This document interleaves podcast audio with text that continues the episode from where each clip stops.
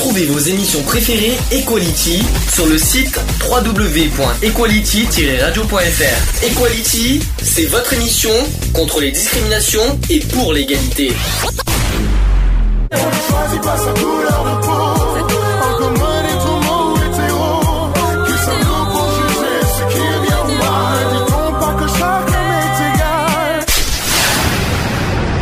L'union fait la force. On va commencer donc euh, sur euh, l'abus de confiance. Euh, c'est donc notre sujet du jour demandé par un de nos auditeurs. Je ne sais pas s'il nous écoute, mais en tout cas, je lui fais un petit coucou. Alors, l'abus de confiance est en France le fait par une personne de détourner au préjudice d'autrui des fonds, des valeurs ou un bien quelconque qui lui ont, qui lui ont été remis et qu'elle a accepté la charge de les rendre, de les représenter ou d'en faire un usage déterminé. L'article euh, 314-1 du Code pénal français punit ce délit d'une peine pouvant aller jusqu'à 375 000 euros d'amende et 3 ans d'emprisonnement. Ce délit est constitué par trois éléments constitutifs, un détournement, un préjudice et une intention et suppose au préalable la réunion de deux conditions. Euh, donc les éléments constitutifs, constitutifs de l'infraction, donc il y a euh, y a abus de confiance quand une personne s'approprie un bien que lui a remis sa victime propriétaire. Euh, ce bien peut être une somme d'argent, une marchandise, un effet de commerce comme par exemple un document bancaire ou commercial tel qu'un chèque ou traite etc. Donc pour prouver euh, qu'il y a abus de confiance, il faut d'abord euh, démontrer deux choses, alors que d'une, euh, par exemple, par opposition au vol, que le bien a été remis au terme d'un accord écrit ou verbal explicite, euh, entre la victime et l'auteur de l'abus de confiance.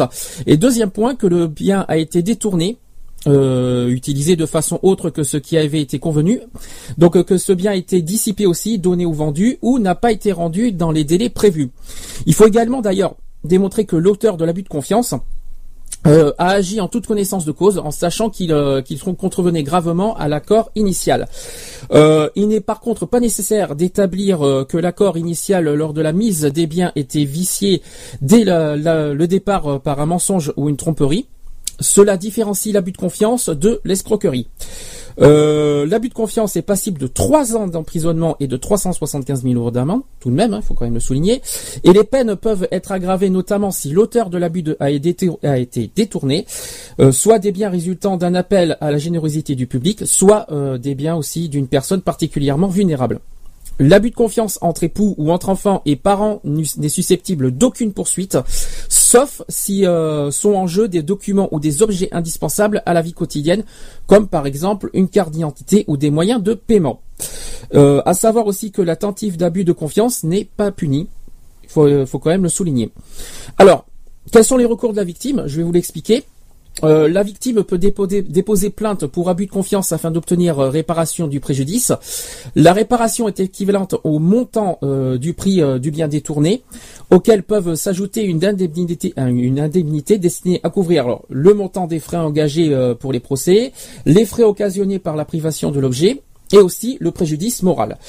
La demande doit être faite dans un délai de trois jours à compter du jour où l'intéressé dispose des éléments euh, pour constater le détournement ou la dissipation de ses biens. Euh, voilà, donc ça c'était euh, sur le recours de la victime. Et il y a deux conditions aussi préalables. Alors, il y a l'accord de volonté. Il faut un accord de volonté entre le propriétaire et l'agent par lequel ce dernier doit lui restituer la chose confiée ou en faire un usage déterminé. Euh, sous l'empire de l'ancien code pénal, euh, de l'ancien non pénal plutôt, parce que pénal c'est autre chose. Le code pénal, ce contrat pouvait figurer dans la liste donnée euh, par le code ou non. La liste n'était pas exhaustive. Par exemple, rentrer dans ce cadre une promesse de vente avec remise d'une somme d'argent par le futur acquéreur sous la condition suspensive que la vente se fera. Or, le vendeur garde la somme et se refuse à vendre. Aujourd'hui, il n'existe plus de liste de contrats. Et il semble que l'on pourrait même euh, admettre les remises non contractuelles euh, dès lors qu'elles sont suivies d'un accord. Euh, la jurisprudence en exclut cependant toujours les contrats euh, en portant transfert de propriété. La deuxième condition préalable, c'est la remise certaine, volontaire et précaire. Il faut une remise certaine, volontaire et précaire de la chose par le propriétaire. Une remise volontaire, puisqu'une remise involontaire constitue un vol, hein, faut quand même préciser, ou une extorsion aussi et non un abus de confiance. Euh, une remise précaire puisque le contrat ne doit pas emporter transfert de propriété. par exemple, un, contrat de vente ne peut pas être un contrat concerné par ce délit puisque la remise de la chose est définitive. la vente étant un contrat translatif de propriété. Euh, en ce qui concerne la vente avec clause de réserve de propriété, euh, il n'y a pas de solution euh, oh, jurisprudentielle, mais il semblait que l'esprit de cette clause soit de paralyser l'effet translatif de propriété, ce qui permettrait d'envisager un abus de confiance. est-ce que sur le chat, tiens, est-ce que vous avez des réactions? Est-ce que par exemple, si vous avez été victime d'abus de confiance, je je sais pas si vous on peut en parler, si vous en avez été victime, alors le chat, je le répète, www.equality-radio.fr. S'il y en a qui veulent en parler, euh, qui ont été, euh, qui sont concernés par ce sujet, vous pouvez m'en parler. Et il y a aussi le téléphone qui est là, juste à côté, euh, au 05 35 004 024. Euh, non, qui, qui sommes peinards, on n'est pas peinards. je vois qu'on prend au mot ce que je dis. Je suis désolé, ça arrive, il est bafouille à tout le monde. Hein.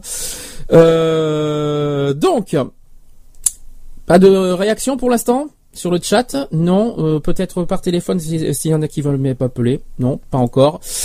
Euh, bon, je vais continuer. Alors, euh, y a des, je vais vous citer aussi les éléments constitutifs de, de l'abus de confiance. Alors, en premier lieu, il y a le détournement. Le détournement, euh, le c'est une notion difficile à cerner. Il peut s'agir de la destruction de la chose euh, prêtée, de sa dissipation de tout acte de disposition sur celle-ci, mais pas seulement. Il peut donc prendre euh, plusieurs formes différentes. Par exemple, en premier lieu, première forme, l'usage abusif de, de, mauvaise foi de la chose confiée, non conforme à l'usage auquel était destinée la remise. Deuxième forme de détournement, le retard intentionnel dans la restitution. Troisième forme, le refus de, restituer forcément intentionnel. Et la quatrième possibilité de détournement, c'est l'impossibilité de restituer par destruction, dissipation, acte de disposition sur la chose remise. Euh, mais tout retard ou tout usage non conforme au contrat n'est pas un détournement. La difficulté consiste donc à trouver le critère de l'intervention du droit pénal. Pour la jurisprudence, c'est lorsque l'usage manifeste une intervention de titre au sens du droit civil. D'ailleurs, tout acte matériel manifestant sans équivoque la volonté du détenteur précaire de se comporter comme le propriétaire de la chose, qu'il y a détournement.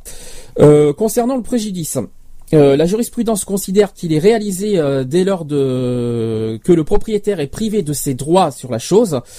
Euh, c'est une présomption de, préjudice qui, renverse la, la, charge de la preuve. Et enfin, il y a l'intention aussi, au niveau de l'abus de confiance. c'est une infraction intentionnelle euh, un dol général est exigé, c'est-à-dire la conscience de la précarité, de la détention et de l'obligation en découlant de restitution, et la volonté de, contredire les droits de propriétaire sur sa chose.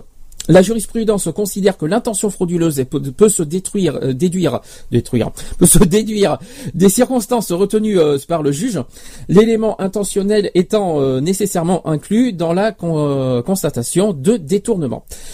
Voilà, ça c'était sur l'abus de confiance. J'ai tout dit là-dessus. Est-ce que là-dessus, vous voulez réagir? Le chat Non, oui ou non?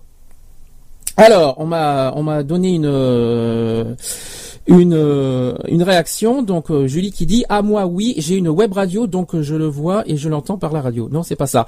Je croyais que c'était je croyais que c'était je croyais que c'était la réaction et puis pas du tout. c'est pas grave. Donc j'ai une web radio. Ah oui c'est-à-dire le oui parce qu'on peut nous entendre. Je vais expliquer pourquoi sur le chat on a dit ça. C'est c'est-à-dire qu'il y a des postes aussi à radio qu'on peut auxquels on peut nous entendre en direct. C'est-à-dire vous pouvez nous écouter hors ordinateur avec grâce à un poste web radio, la live radio vintage en quelque sorte je pense que c'est ça que Julie voulait vous dire sur le chat.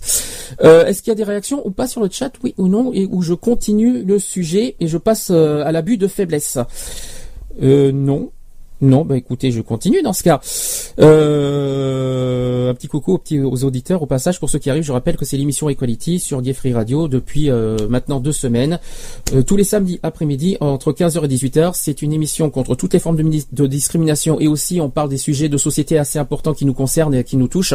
Voilà, tous les samedis un sujet, un débat et puis après on passe aux actus politiques et LGBT comme toujours. Euh, bah écoutez, je passe au, à l'abus de faiblesse. On parle aussi de d'abus de, faiblesse et de vulnérabilité. C'est euh, voilà, c'est les deux termes qui sont euh, similaires et qui, veulent dire la même chose. Alors en droit, pour qu'un contrat soit valablement formé, il faut une rencontre de volonté. cette rencontre est matérialisée par le consentement de la partie qui s'oblige, donc par exemple une signature d'un bon de commande ou paiement de la prestation, c'est un exemple. Hein. Et cependant, cette rencontre de volonté peut être faussée lorsque le professionnel a abusé de l'état de faiblesse ou de vulnérabilité de son client pour obtenir son consentement. Le client pourra euh, alors invoquer l'abus de faiblesse ou de vulnérabilité pour faire annuler le contrat et obtenir éventuellement des dommages et intérêts. C'est euh, ce que stipule la loi. Alors le professionnel encourt alors des sanctions civiles ou et même euh, en, pénal, les deux aussi c'est faisable, les deux en même temps. Euh, les conditions, on va parler on va parler aussi des conditions de l'abus de faiblesse et on va parler aussi des circonstances de l'abus de faiblesse. Alors, euh, quelles sont les caractéristiques, de cet abus de faiblesse? Le délit, le délit d'abus de faiblesse est constitué dès lors que le professionnel profite de la faiblesse ou de l'ignorance du consommateur pour que, pour le contraindre à souscrire un engagement au comptant ou à crédit lorsque cette personne n'est pas en mesure d'apprécier la portée de l'engagement qu'elle a pris ou de déceler les ruses ou, euh, artifices déployés pour la convaincre et à y souscrire, ou aussi fait apparaître euh, qu'elle a été euh, soumise à une contrainte. quelles sont les sanctions donc de l'abus de faiblesse Je vais vous le dire. Donc le professionnel au niveau pénal, hein. au niveau pénal, un professionnel coupable du délit d'abus de faiblesse encourt une peine d'emprisonnement de 5 ans. Euh, et aussi ou alors soit ou aussi euh, ou en plus aussi euh, une amende d'un montant maximal de 9000 euros. C'est pas très cher payé, mais c'est déjà pas mal. au niveau sanctions civiles. Le consommateur victime du délit d'abus de, faiblesse peut obtenir devant les, juridictions pénales des dommages et intérêts. En revanche, s'il souhaite demander l'annulation du contrat pour vice du consentement, il devra s'adresser auprès des juridictions civiles. Euh, alors l'abus de vulnérabilité dans le code pénal, oui, parce qu'en fait c'est deux, sanctions différentes. Vous avez l'abus de faiblesse et l'abus de vulnérabilité. Alors concernant l'abus euh, de vulnérabilité dans le code pénal, euh, l'abus consiste pour le professionnel à contraindre un mineur ou un majeur vulnérable en raison de l'âge, par exemple, d'une maladie, d'une infirmité aussi, par exemple, d'une déficience physique ou mentale ou aussi d'un état de grossesse. Donc forcément, on parle de, en termes de discrimination. Hein. Euh, à acheter un bien, euh, par exemple, à acheter un bien ou demander un service euh, sans intérêt pour la personne ou hors de proportion avec les besoins réels de la personne. quelles sont les sanctions de, de cet abus de vulnérabilité? Donc la personne physique coupable du délit d'abus de faiblesse encourt à la fois une peine d'emprisonnement de 3 ans, donc c'est un petit peu moins que l'abus de faiblesse, et une amende de 375 000 euros. Là, ça n'a rien à voir avec les 9 000 euros de, que j'ai dit tout à l'heure pour l'abus de faiblesse. Alors, c'est pas fini parce qu'elle peut encourir d'autres choses. Euh, elle peut encourir aussi une interdiction des droits civiques, civils et de famille. Oui, ça va jusque là. Euh, elle peut également encourir aussi à, un affichage ou à une diffusion euh, de la décision prononcée. Euh, également la fermeture pour une durée de 5 ans au plus de l'établissement ayant servi à commettre les faits incriminés. Donc là, on parle de, des professionnels qui sont qui peuvent être punis avec leur entreprise. Hein. Et aussi l'interdiction pour une durée de 5 ans au plus d'émettre des chèques autres que ceux qui permettent le retrait de fonds ou ceux qui les ont certifiés, qui sont certifiés. Concernant la personne morale, au niveau euh, sanction d'une personne morale déclarée pénalement responsable, euh, donc aussi euh, punissable par la loi en cas d'abus de, vulnérabilité. Donc, elle encourt soit une interdiction d'exercer directement ou indirectement une ou plusieurs activités professionnelles ou sociales. Deuxième point, la fermeture définitive ou pour une durée de 5 ans au plus hein, de, l'établissement ayant servi à commettre les faits incriminés. également aussi peut être peut être puni d'un placement pour une durée de 5 ans au plus ou sur, sous surveillance judiciaire. Oui, ça va jusque-là. Pour abus de vulnérabilité, imaginez. Euh, voilà, donc ça va quand même euh, jusque-là. Est-ce que vous avez des réactions au sujet de l'abus de faiblesse? Non Bon, eh bien, pour l'instant, ça c'est pas. Par contre, je pense que je sais pas si euh, on parle d'abus de faiblesse. vous savez que c'est les, actualités. On en a beaucoup entendu parler cette année. C'est sur euh, Monsieur Sarkozy qui a abusé de la faiblesse de Liliane Bettencourt. C'est un sujet qui a, qui a été beaucoup débattu cette année. On va, euh, j'ai un sujet là-dessus. que, ben voilà, donc il risque d'être jugé l'année prochaine à Bordeaux. Parce que parce que ça, il, est, jugé à Bordeaux. Il y a eu euh, bon à l'heure actuelle, il est sous euh, contrôle judiciaire, euh, mais euh, il risque, bah voilà, une peine justement pour abus de faiblesse l'année prochaine. Je ne sais pas si ce que vous en pensez de ce sujet. Est-ce que vous trouvez euh, que, que c'est euh, justifié? Est-ce que vous trouvez que c'est mérité? Euh, ce qui lui arrive à, à ce cher Monsieur Sarkozy Soyons polis un petit peu à la radio. Mais voilà, euh, si euh, tiens, c'est bizarre que j'ai entendu Skype. Mais euh, s'il y en a qui euh, qui veulent euh, me m'en parler, mais allez-y, n'hésitez pas à me à m'en faire euh, votre votre opinion. Ce que je peux vous proposer. À la limite, ben, c'est au niveau de- des abus de faiblesse. J'ai quelques reportages audio à, à vous faire écouter. Si vous avez quelques réactions, ben, justement, tant qu'on est sur le, le sujet de, de ce cher Monsieur Sarkozy, allons-y gaiement. On va en parler. euh, on va, je vais en faire un petit euh, sujet si j'arrive à le trouver parce que c'est quand même pas facile à trouver tout ça d'un coup. Euh, donc. Voilà, donc j'ai trouvé. Je vais d'abord vous faire écouter sur l'abus de faiblesse, parce qu'il y a, y a, y a Doctissimo qui, a, qui, qui, en a parlé sur l'abus de faiblesse. Il y, a, eu un sujet sur l'abus de faiblesse sur le net par les seniors, parce que beaucoup, il faut pas oublier que c'est beaucoup euh, les personnes âgées qui sont beaucoup victimes d'abus de faiblesse parce que c'est les plus fragiles et les plus euh, vulnérables. Euh, et euh, voilà, ben, je vais vous faire deux sujets. Donc, on va commencer par l'abus de faiblesse sur le net euh, avec les seniors, et je vais aussi vous faire vite fait Sarkozy qui a été mis en examen depuis mars dernier et qui risque justement d'être jugé l'année prochaine. Alors, on va pas, on va faire des petits sujets là-dessus et on va essayer de d'en débattre après. Allez, à tout de suite.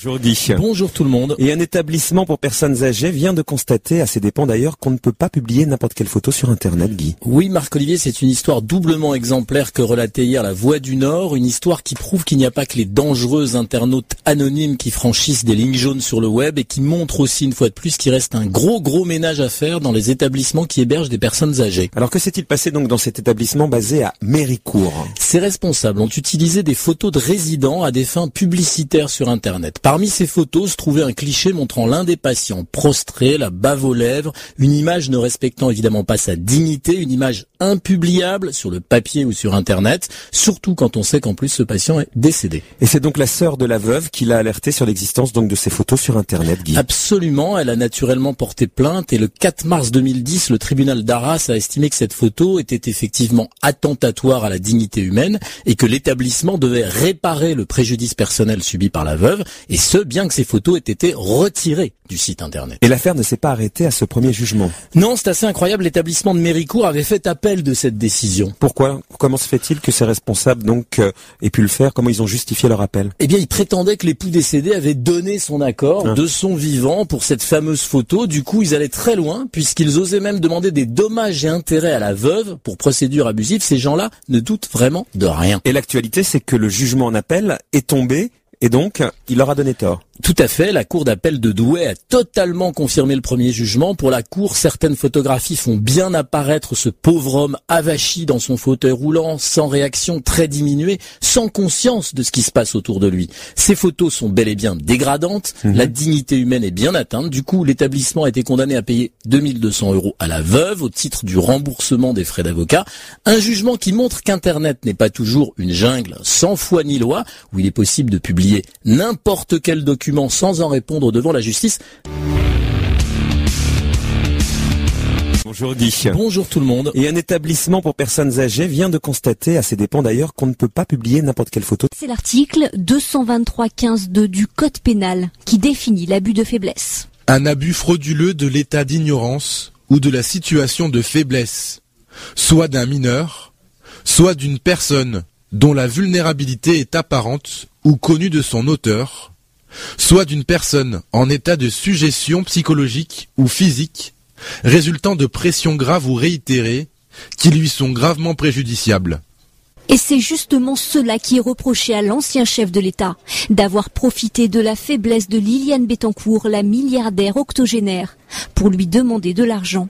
L'héritière de L'Oréal n'aurait plus toutes ses facultés depuis 2006. Plusieurs médecins ont depuis constaté une dégradation de son état.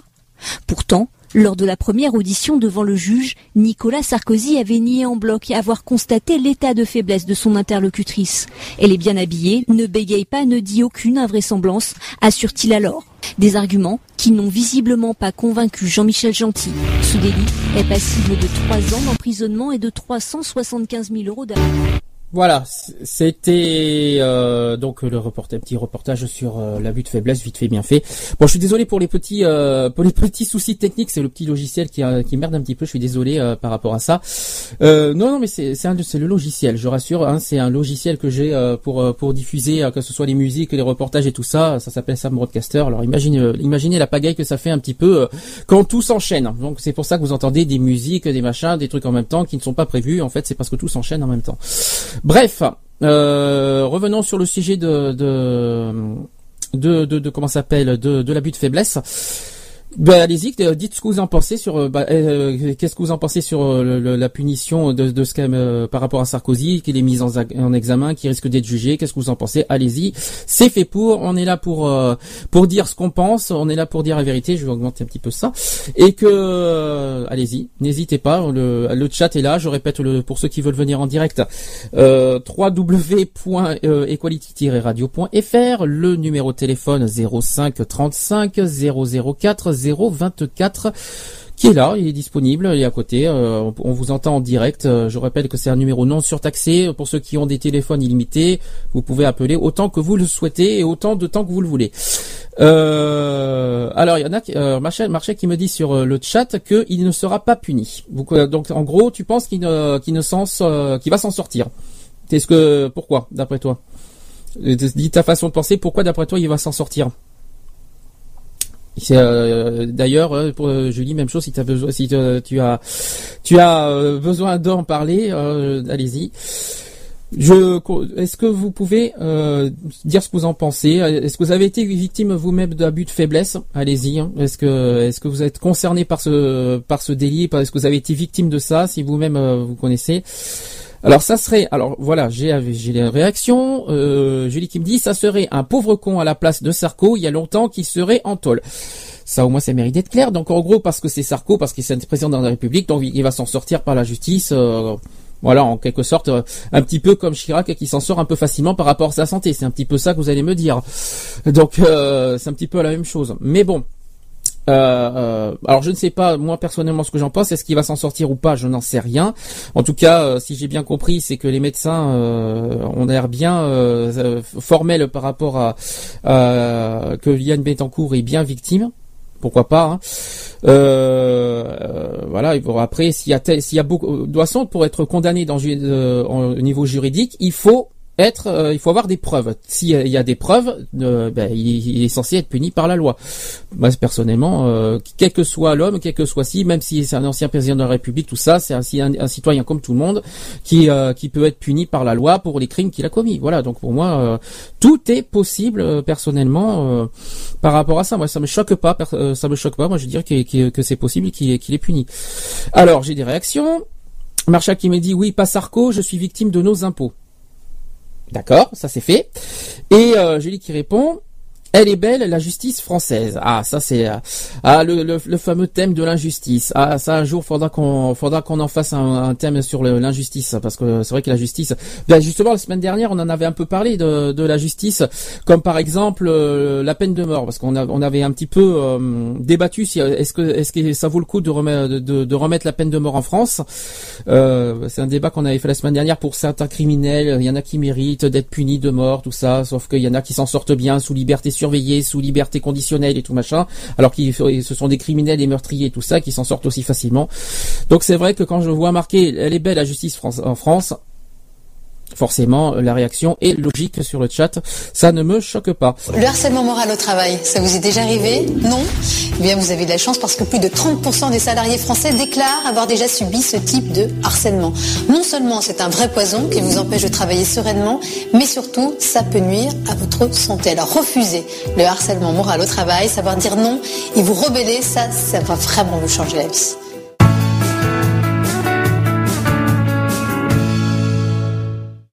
Le Code du travail définit très simplement le harcèlement moral au travail. Hein. Ce sont des agissements répétés qui ont pour objet ou pour effet une dégradation des conditions de travail. Cette dégradation est alors susceptible de porter atteinte aux droits du salarié et à sa dignité, d'altérer sa santé physique ou mentale et de compromettre son avenir professionnel. Ce harcèlement peut leur affecter votre métabolisme, en particulier vos défenses immunitaires.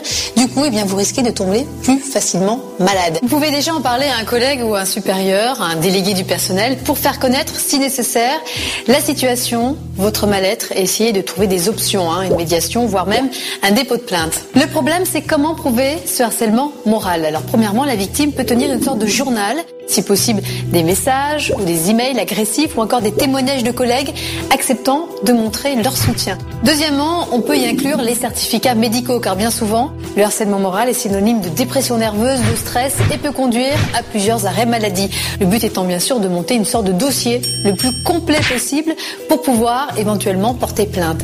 Est-ce que vous connaissez cette maxime Les postes éminents rendent les hommes grands encore plus grands et les hommes petits encore plus petits. Alors faites mentir Jean de la Bruyère et dites stop au harcèlement moral au travail. Vous n'êtes peut-être pas le boss, mais ce n'est pas une raison pour perdre votre dignité et vous laisser marcher dessus. Moi, crois en vous et si vous croyez en mes conseils, alors n'hésitez pas à vous abonner. À bientôt, bye bye.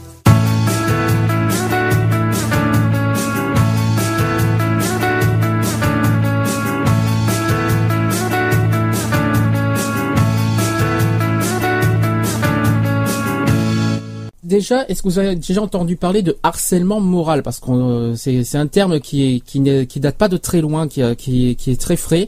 Est-ce que ça vous parle le mot harcèlement moral? C'est une question que je pose sur le chat. C'est un un terme qui on emploie beaucoup au travail, par exemple. Bon, alors pour vous aider, je vais quand même vous, faire le, une petite définition. Allez, qu'est-ce que c'est que le harcèlement moral? Le harcèlement moral, c'est une conduite abusive euh, qui part des gestes, des paroles, des comportements, des attitudes répétées aussi ou systématique vise à dégrader les conditions de vie ou aussi des conditions de travail d'une personne. Euh, on appelle ça la victime du harceleur. Donc, ces pratiques peuvent causer des troubles psychiques ou physiques mettant en danger la santé de la victime, que ce soit un homme ou une femme. Le harcèlement moral est une technique de destruction, il n'est pas un syndrome clinique. Ça, c'est très important de le dire. Euh, ce thème est situé au croisement de plusieurs domaines, alors le médical, le socio-économique, le socio-psychologique aussi, le euh, judiciaire, éthique et bien surtout euh, qu'on entend beaucoup parler, c'est dans le monde du travail. Alors, il fait régulièrement la une des journaux aussi. donc il y a le harcèlement au travail, le stress des cadres, le burn-out aussi par le syndrome d'épuisement professionnel. Voilà, donc il y a des livres qui sont sortis par rapport à ça. Euh, donc en, termes de définition dans le travail, donc certaines formes d'organisation du travail ou certaines situations seront propices aux situations de violence données euh, ou subies. Le mot travail a lui-même pour origine latine le mot euh, tripalium ou alors trépalium aussi qui désigne un instrument de torture. Euh, cette violence propre à la sphère du monde ou, de, ou temps du travail fait depuis un certain nombre d'années et ainsi que ses répercussions sur la santé l'objet d'études. Euh, ces études sont menées par les médecins du travail, des psychologues des, et les médecins aussi psychiatres.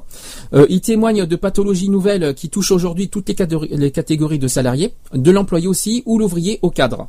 Euh, il s'agissait d'autrefois d'un abus de force, c'était l'autre terme à l'époque, euh, une force généralement brutale utilisée pour soumettre quelqu'un par la contrainte physique. Euh, on est euh, peu à peu passé de la notion de contrainte physique à celle de contrainte morale, aussi critique sur la notion de harcèlement moral en milieu professionnel. Alors, euh, en France, il y a un livre qui est sorti qui s'appelle le harcèlement, le harcèlement moral, euh, ce qui est sorti en 1988 par Marie-France Irigoyen. Justement, dans quelques instants, je vais vous proposer euh, un petit reportage avec justement cette personne qui évoque ce terme-là et aussi de l'abus de faiblesse. Alors, elle a cette personne qui s'appelle donc Marie-France Irigoyen a contribué à faire mieux connaître ce concept. Et en 2012, il s'était déjà vendu à plus de 500 000 exemplaires. Imaginez, hein, 500 euh, 000 exemplaires euh, pour un, pour un terme qui est pas très connu, euh, c'est quand même énorme. Et à la suite de sa médiatisation, le concept de harcèlement moral a rencontré diverses critiques. certains, comme le sociologue par exemple Jean-Pierre Le Goff, ou encore certains militants syndicaux, reprochent à la notion de harcèlement moral de psychologiser des phénomènes plus vastes de maltraitance managériale ou le stress généré par l'intensification du travail. Ainsi, parler de harcèlement euh, et se concentrer sur la relation entre une victime et un pervers, hein, il faut employer les choses clairement, un pervers, qui serait une manière de négliger le contexte d'apparition du harcèlement et les processus économiques et organisationnels sous-jacents. Euh, une autre critique aussi, issue du milieu de la gestation euh, des ressources humaines, concerne plus spécifiquement les mesures politiques destinées à lutter contre le harcèlement moral. Euh, plusieurs professionnels expriment ainsi euh, dans un dossier consacré au sujet de euh, par la revue Liaison sociale la pression que la possibilité de l'accusation de harcèlement moral fait peser sur leurs épaules. La loi s'immiscerait dans la gestion des entreprises et empêcherait toute réaction face aux employés incompétents tout en échouant à protéger les vraies victimes. Est-ce que ça vous parle un petit peu mieux? Euh, oui, bon, euh, en gros, on me dit sur le chat, en clair, une bonne branlée. Bon, ça c'est fait. Ça c'est, ça c'est, je sais pas, je sais pas si ça a à voir avec le sujet qu'on parle ou est-ce que c'est euh, à voir avec autre chose. Je suis en train de lire. Euh... Alors, Marcha qui me dit sur le chat, le harcèlement moral se fait dans le temps.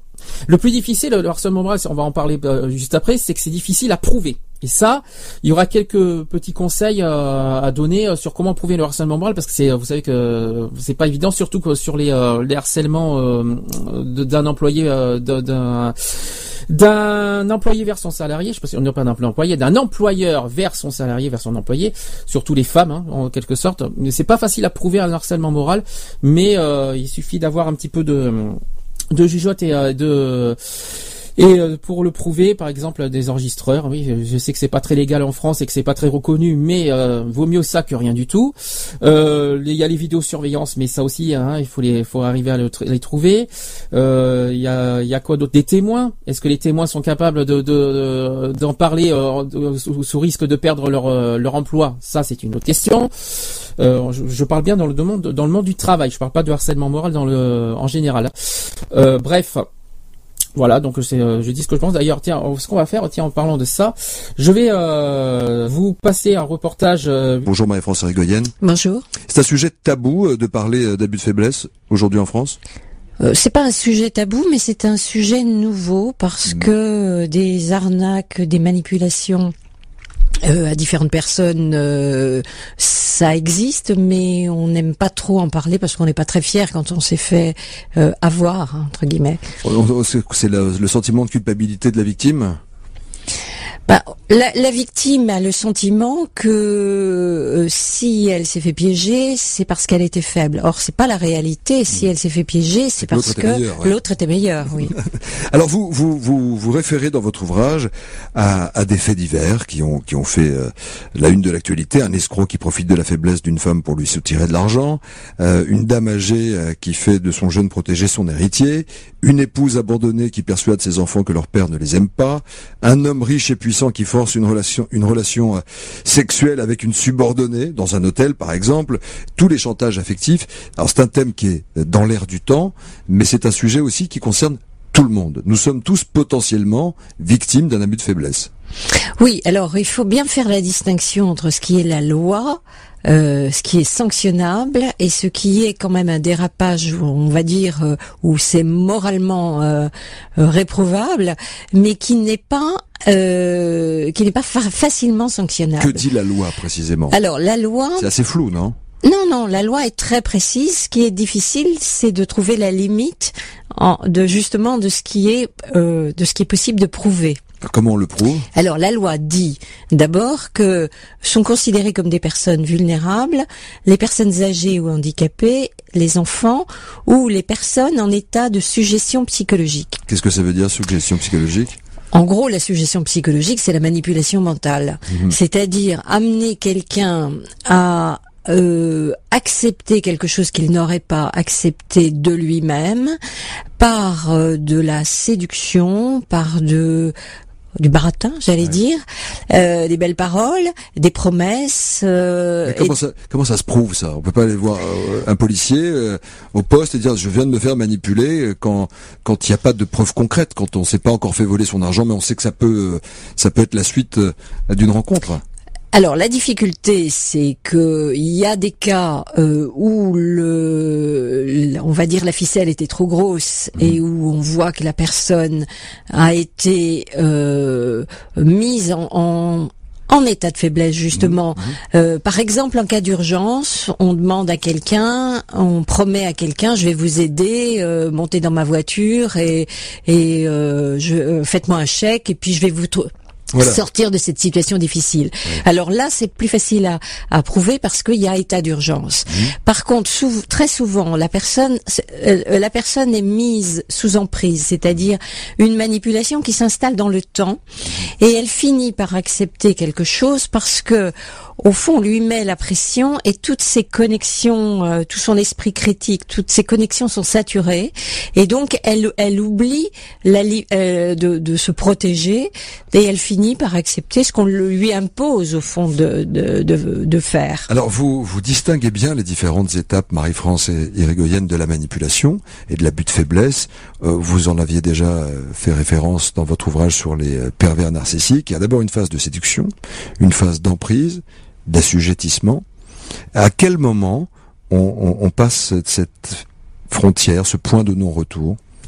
À quel moment on réalise qu'on est totalement sous l'emprise de quelqu'un?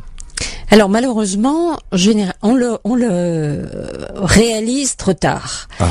Euh, si, surtout à notre époque où on a plus, on va vite et on n'a plus tellement d'espace de discussion pour pouvoir euh, avoir un temps de réflexion, euh, pour pouvoir être euh, au fond euh, pleinement critique. Alors généralement on le, on le réalise trop tard quand on a le sentiment qu'on est déjà arnaqué et quand on en parle à ce moment-là on n'y peut plus plus grand chose. En même temps, l'actualité est pleine d'exemples de ce type. On a vu ce, ce psychothérapeute euh, euh, qui euh, manipulait euh, ses patients avec des souvenirs induits. Euh, 18 mois de prison euh, avec sursis et 100 000 euros d'amende ont été requis contre contre cette personne. Il y a plein de cas comme ça autour de vous? Ils viennent maintenant vous parler, les gens, depuis que vous avez soulevé ce problème Alors les faux souvenirs induits, on a vu beaucoup ça aux États-Unis et pas tellement en France, c'est assez nouveau. Mais des manipulations par des pseudo euh, psychothérapeutes, oui, c'est un peu pour ça qu'on a essayé de euh, vérifier les, les formations et les diplômes des thérapeutes. Alors, quand on est face à ce genre de, de situation, c'est gravissime parce que, au fond, c'est un fonctionnement pervers, c'est-à-dire, euh, on prend euh, quelqu'un qu'on transforme en une marionnette et on lui fait croire euh, ce qu'on a envie de lui faire croire, mais en même temps, on coupe du lien, puisque dans ce cas, euh, isole. on isole la personne, on casse le lien avec sa famille, puisqu'on fait croire qu'elle a été victime euh, d'abus sexuels ou de, ou de choses euh, ou de violences euh, d'une façon ou d'une autre. Donc, en fait, les, conséquences sont particulièrement graves. Une personne comme Mohamed Merah a-t-elle été victime de manipulation et d'abus de faiblesse? Je crois pas. Je crois que là, on a euh, quelqu'un qui, est à la- qui avait à la fois une pathologie de caractère et qui s'est laissé entraîner, euh, qui s'est raccroché à ce qu'elle- à ce qu'il a pu euh, dans ce qui est dans l'air du temps, on va dire quand même.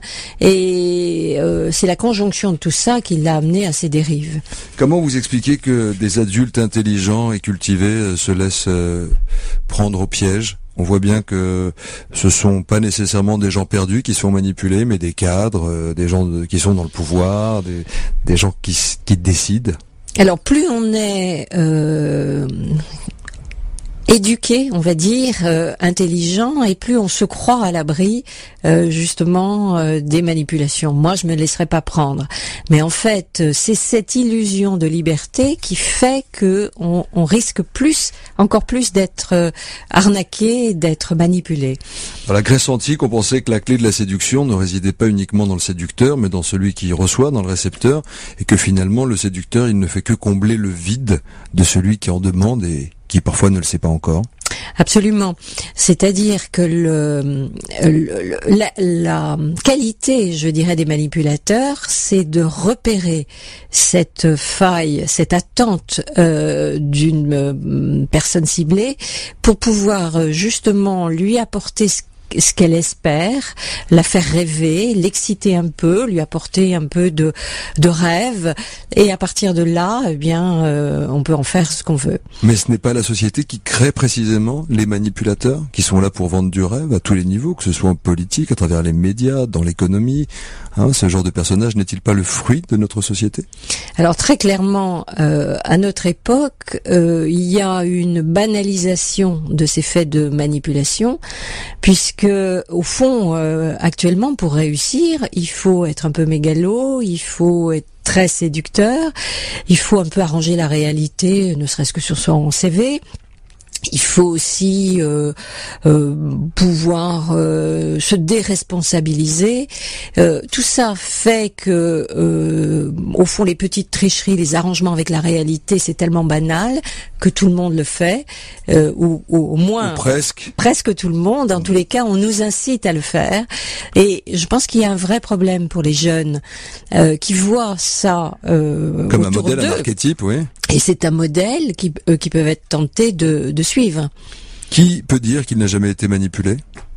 Marie-France Sirigoyenne je crois que ça peut nous arriver à tous, d'où euh, l'importance de la vigilance et de réintroduire de l'esprit critique. Merci beaucoup d'avoir été notre invité ce matin sur Europe 1. Je rappelle que votre ouvrage Abus de faiblesse et autres manipulations est publié chez Jean-Claude Lattès. Merci. Il y a juste un mot qui m'a qui m'a beaucoup interpellé quand j'ai entendu le reportage, c'est le mot manipulation. Alors ça, euh, je pense que c'est l'atout majeur des euh, justement des, euh, des de, de, ceux qui abusent de la faiblesse des gens, c'est la manipulation parce que malheureusement quand on est faible, que ce soit surtout les handicapés, je pense il y a deux, euh, deux catégories de personnes à qui je pense en premier. C'est en premier les seniors, c'est-à-dire les personnes âgées, et euh, les handicapés. Voilà, malheureusement, c'est les plus fragiles mentalement parlant, et c'est les plus malheureusement les plus euh, faciles justement à manipuler, à faire croire des choses dans tout, dans toutes les dans tous les sens du terme. Alors justement, parlons par exemple exemple sur les seniors, l'euro, c'est tellement bête comme comme exemple, mais voilà, les seniors comment dire confondent encore l'euro et le franc, et ben voilà, ben il y en a qui jouent là-dessus euh, par rapport au chéquier, par rapport, je parle des vendeurs qui sont un petit peu euh, douteux et qui profitent de ça. Euh, quand ils font la vente à domicile, qui disent voilà, je vous vends un, truc 59 euros alors qu'en fait ça vaut 20 euros, c'est un, truc bidon que je vous parle.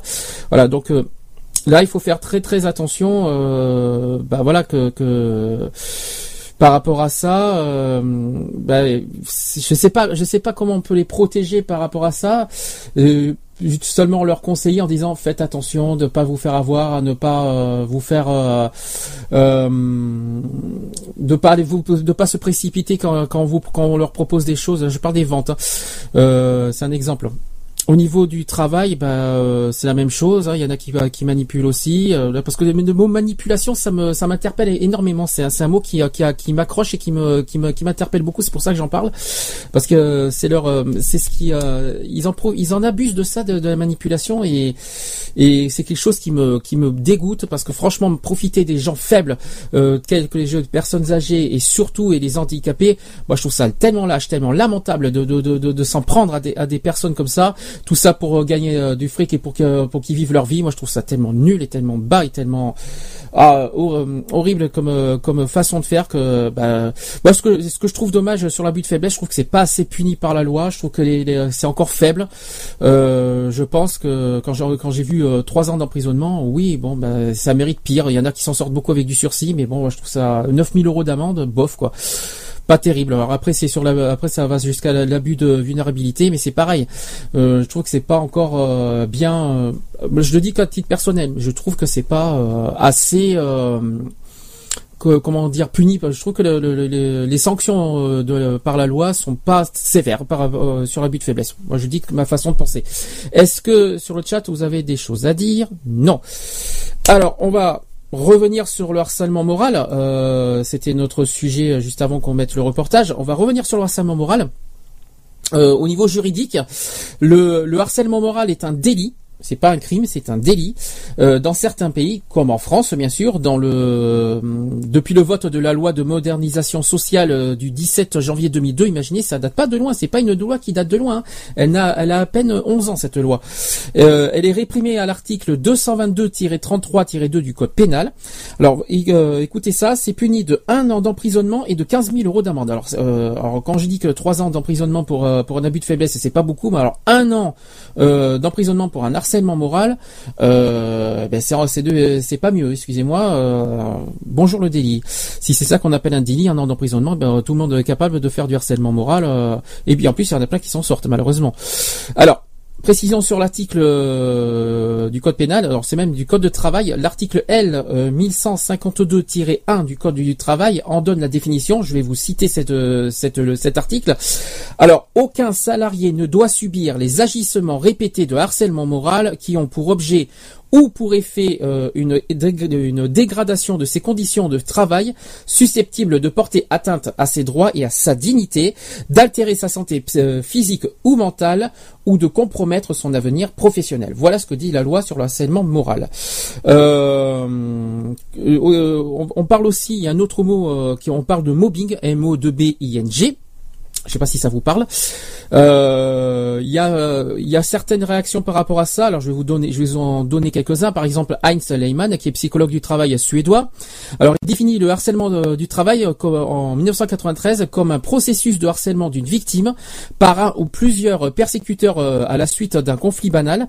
Il s'agit d'un processus auto-entretenu euh, et euh, répété sur une longue période qui se manifeste notamment par des comportements, des paroles, des gestes, des écrits uni- unilatéraux de nature à porter atteinte à la personnalité, euh, également aussi à la dignité ou à l'intégrité physique ou psychique de l'autre. Je trouve que c'est euh, bien défini ce, terme-là. Euh, ça a aussi un effet destructeur sur l'équilibre psychique de l'individu, sur son intention sociale. Euh, voilà ce que dit ce, psychologue. Les caractéristiques du mobbing sont les suivantes. Alors, il parle de confrontation, brimade, sévices, euh, dédain de la personnalité et répétition fréquente des agressions sur une assez longue durée. Voilà ce qu'il dit. Euh, il rajoute aussi que, euh, que ça aboutit presque toujours à une exclusion euh, du salarié victime et aussi à de graves troubles psychiques ou physiques. Je trouve que c'est une bonne définition euh, de, ce, de psychologue.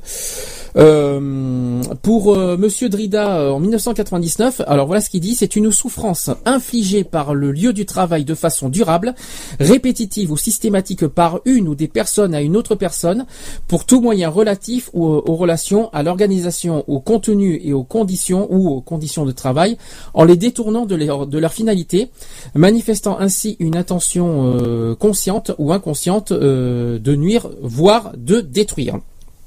Et enfin, je vous donner un dernier exemple euh, qui il s'appelle Christophe Desjours.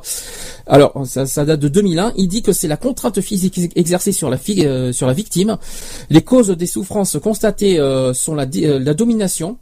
On parle de manipulation, mais aussi la domination euh, et l'injustice. euh, et elle crée des pathologies consécutives, euh, consécutives, non seulement à un harcèlement ou à une persécution, mais à un contexte de solitude résultant d'une stratégie d'isolement par une technique de management visant la désagrégation de la solidarité et du collectif de travail. Voilà. Alors, euh, en parlant, euh, alors, on parle aussi de violence du travail et on distingue deux types de violence de travail. Il y a une violence, par exemple, externe. Euh, le préjudice est causé par une personne extérieure à l'entreprise.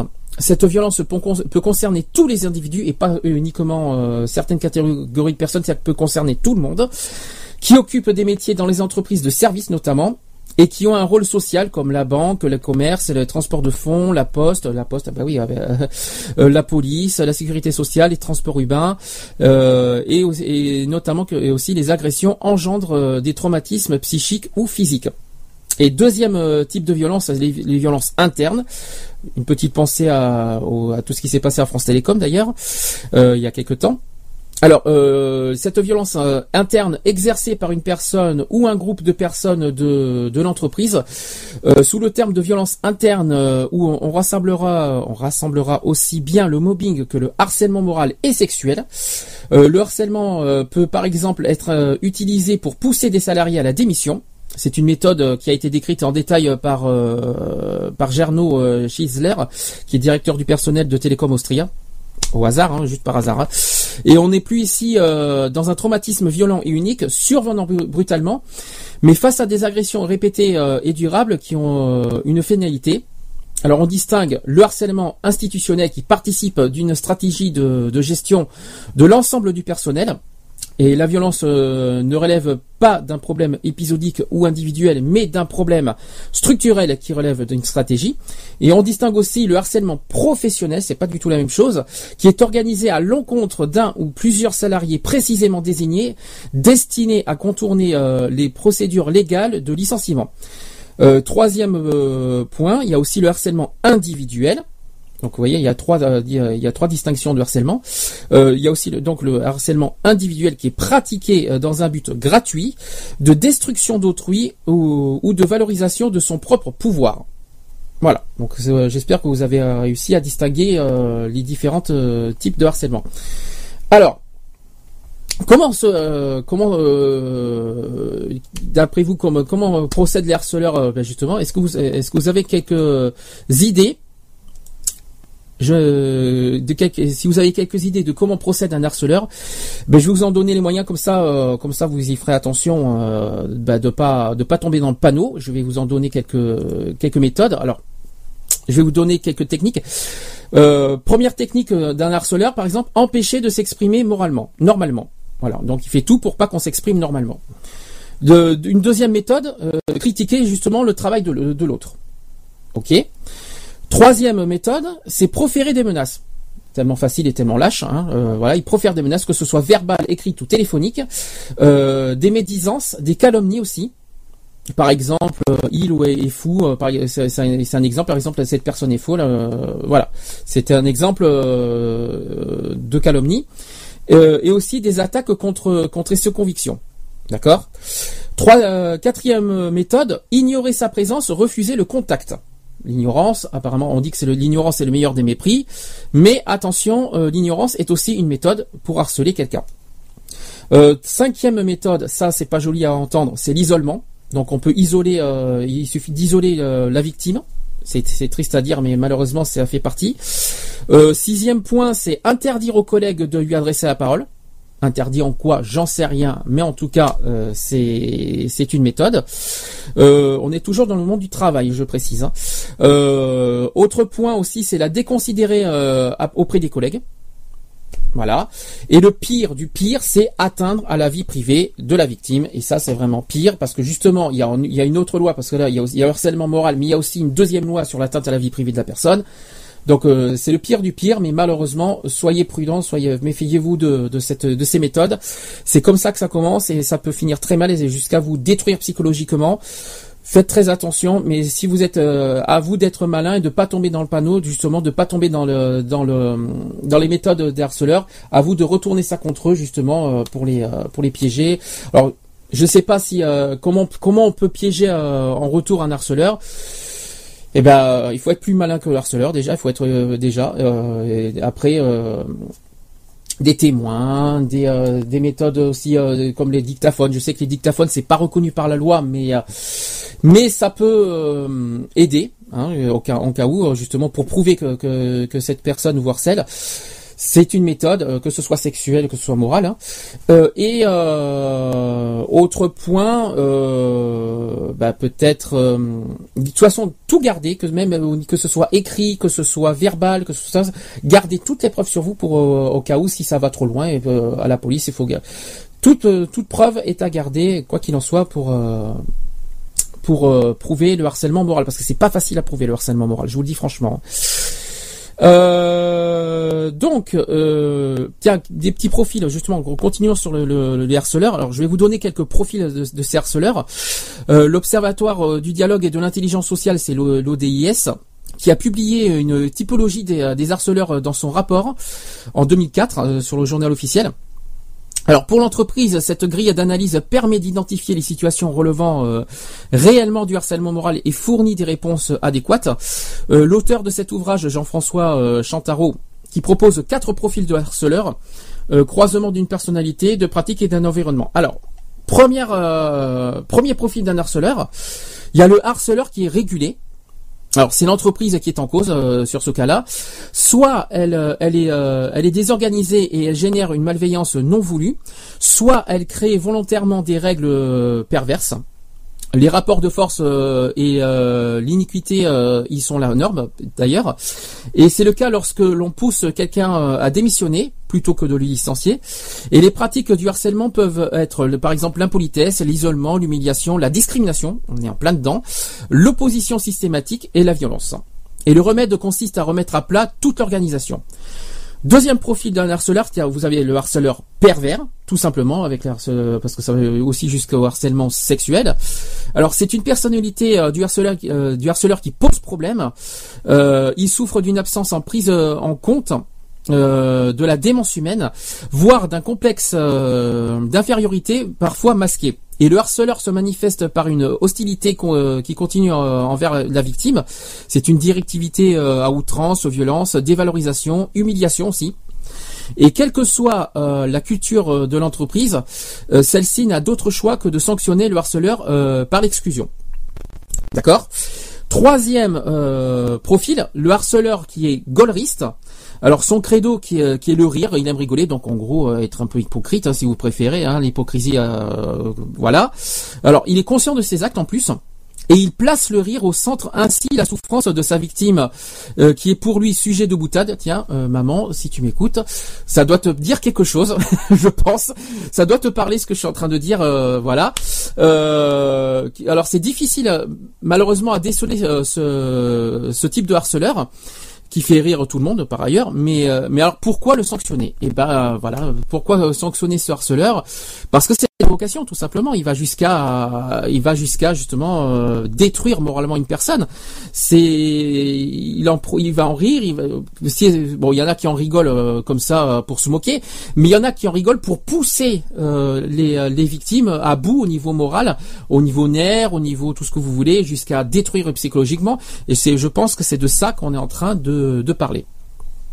Quatrième profil, euh, vous avez le, harceleur qui est carriériste. Alors sa carrière qui est le centre de toutes ses préoccupations. Alors il accorde une importance démesurée aux, attributs du pouvoir et veut constamment prouver sa capacité, sa capacité à faire respecter son autorité. Et pour cela, il peut dépasser les bonnes euh, avec l'un de ses collaborateurs. Et par la par la rétention voulue d'informations, par exemple, il exclura les collaborateurs euh, qui pourraient le gêner. Et son chef, voire son, euh, son entreprise ou la direction des ressources humaines, doit alors doit alors le recadrer. Autre euh, type de harceleur, vous avez le harceleur qui est sous-dimensionné. Alors, euh, je pense pas que ça a à voir avec le physique. Hein. Alors, il est sous-dimensionné malgré ses valeurs euh, humaines positives. Il est sans malveillance et mais ne comprend pas les rapports humains. Donc, c'est quelque chose que je connais bien, ça aussi. J'en j'en parle un en particulier qui habite à Sisteron. Ça, ça, ça, te concerne et c'est pour toi. Donc, il est sous-dimensionné sur le plan managérial. il fixe des objectifs trop élevés peine à évaluer les compétences et ne sait euh, pas déléguer. Euh, l'entreprise doit se doit le former au management, soit le réorienter euh, dans un rôle d'expert. Alors c'est vrai qu'on parle de beaucoup du domaine de travail, mais ça existe aussi dans le domaine privé, hein, ce que je suis en train de parler. Ça existe hein, parce que là c'est beaucoup dans le domaine du travail, le harcèlement moral, mais dites-vous que malheureusement que tout ce que je viens de vous dire, ça existe aussi sur le plan privé, que ce soit amical, familial, vos meilleurs amis, même sentimental, tout, tout, euh, tout ce que je viens de vous dire, c'est dans tous les domaines. Vous pouvez être victime de harcèlement moral dans tous les domaines et pas uniquement dans le domaine du travail. Tout ce que je vous ai dit, ça existe malheureusement dans tous les domaines.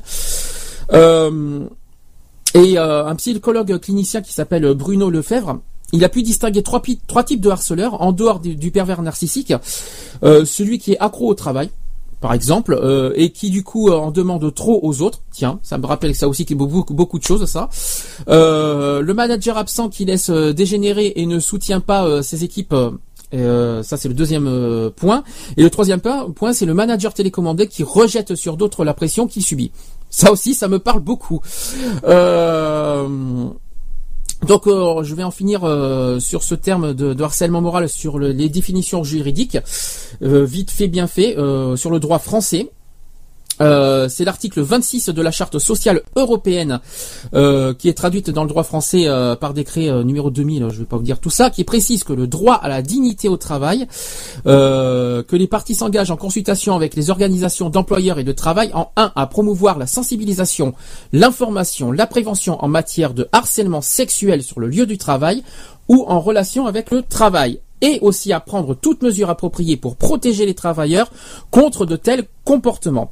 Deuxième point, à promouvoir la sensibilisation, l'information, la prévention en matière d'actes condamnables ou explicitement hostiles et offensifs dirigés de façon répétée contre tout salarié sur le lieu du travail ou en relation avec le travail et à prendre toutes mesures appropriées pour protéger les travailleurs comme de tels comportements. Euh, sur le droit français, l'interprétation de la définition du harcèlement moral est parfois délicate. Malheureusement, c'est pas très très compris, mais euh, elle existe quand même. Euh, elle peut donner lieu à des dérives aux, effets contre-productifs s'opposant à, l'apport que représente la loi. donc, ce harcèlement au travail en France, hein, je parle, est présenté sous l'angle d'un harcèlement moral. Il est défini en particulier sur l'article, donc je l'ai dit tout à l'heure, le L 1152-1 du Code du travail, créé par la loi de modernisation sociale de 2002, promulguée par le gouvernement Jospin à l'époque. Alors qui pose, je le redis et je le répète, je vais vous le redire ce, ce truc, c'est aucun salarié ne doit subir les agissements répétés d'un harcèlement moral qui ont pour objet ou pour effet une dégradation de ses conditions de travail susceptibles de porter atteinte à ses droits et à sa dignité, d'altérer sa santé physique ou mentale ou de compromettre son avenir professionnel. Euh, donc ça, c'est ce que dit la loi. Le harcèlement, euh, par ailleurs, est traité euh, à la première partie euh, du Code du travail. il aborde les harcèlements moraux sexuels aussi et les actions en justice en les et les dispositions pénales. Ce harcèlement est considéré par le Code pénal, dont alors ça, parce que c'est aussi un code dans le Code pénal, dans l'article 222-33-2, qui punit jusqu'à deux ans d'emprisonnement et de 30 000 euros d'amende le fait de harceler autrui par des agissements répétés ayant pour objet ou pour effet une dégradation des conditions de travail travail susceptible de porter atteinte à ses droits et à sa dignité, d'altérer sa santé physique ou mentale ou de compromettre son avenir professionnel. Alors malheureusement, c'est ça que je regrette beaucoup, c'est que c'est une loi qui existe, mais uniquement dans le monde du travail. Et malheureusement, c'est un, il y a beaucoup de monde qui qui qui, euh, qui fonctionne comme ça dans le domaine privé, euh, dans le domaine privé, que ce soit, comme je l'ai dit tout à l'heure, que ce soit en amitié, en famille, euh, en sentiment, tout ça. Et malheureusement, cette loi n'est pas, ne concerne pas le domaine privé, ça concerne que le domaine du travail. Mais je pense qu'on peut, euh, si on si on se bat pour que que le harcèlement moral soit aussi puni par la loi dans le domaine euh, privé, ça serait vraiment une bonne chose parce que franchement, euh, euh je pense qu'il y en a qui ne se rendent pas compte qu'on nous bousille la vie, qu'on nous bousille la santé euh, dans le domaine privé, euh, ce que j'appelle privé, et personnel privé, quoi. C'est pas dans le domaine public, c'est-à-dire à, l'extérieur. Quoique dans le domaine public, c'est pas mieux. Hein. Mais euh, en privé, il y en a qui qui qui, qui poussent à l'isolement, il y en a qui poussent à, à, détruire les gens que dans le domaine vraiment privé, que ce soit au téléphone, que ce soit par message, que ce soit par écrit, tout ce que vous voulez. Malheureusement, c'est pas puni par la loi mais euh, je souhaite que, que, que ça évolue, que, que cette loi évolue euh, au-delà du monde du travail, que ça soit puni dans tous les domaines. J'espère que ça, que, que ça va aller plus loin euh, dans ce domaine. Retrouvez nos vidéos et nos podcasts sur www.equality-podcast.fr.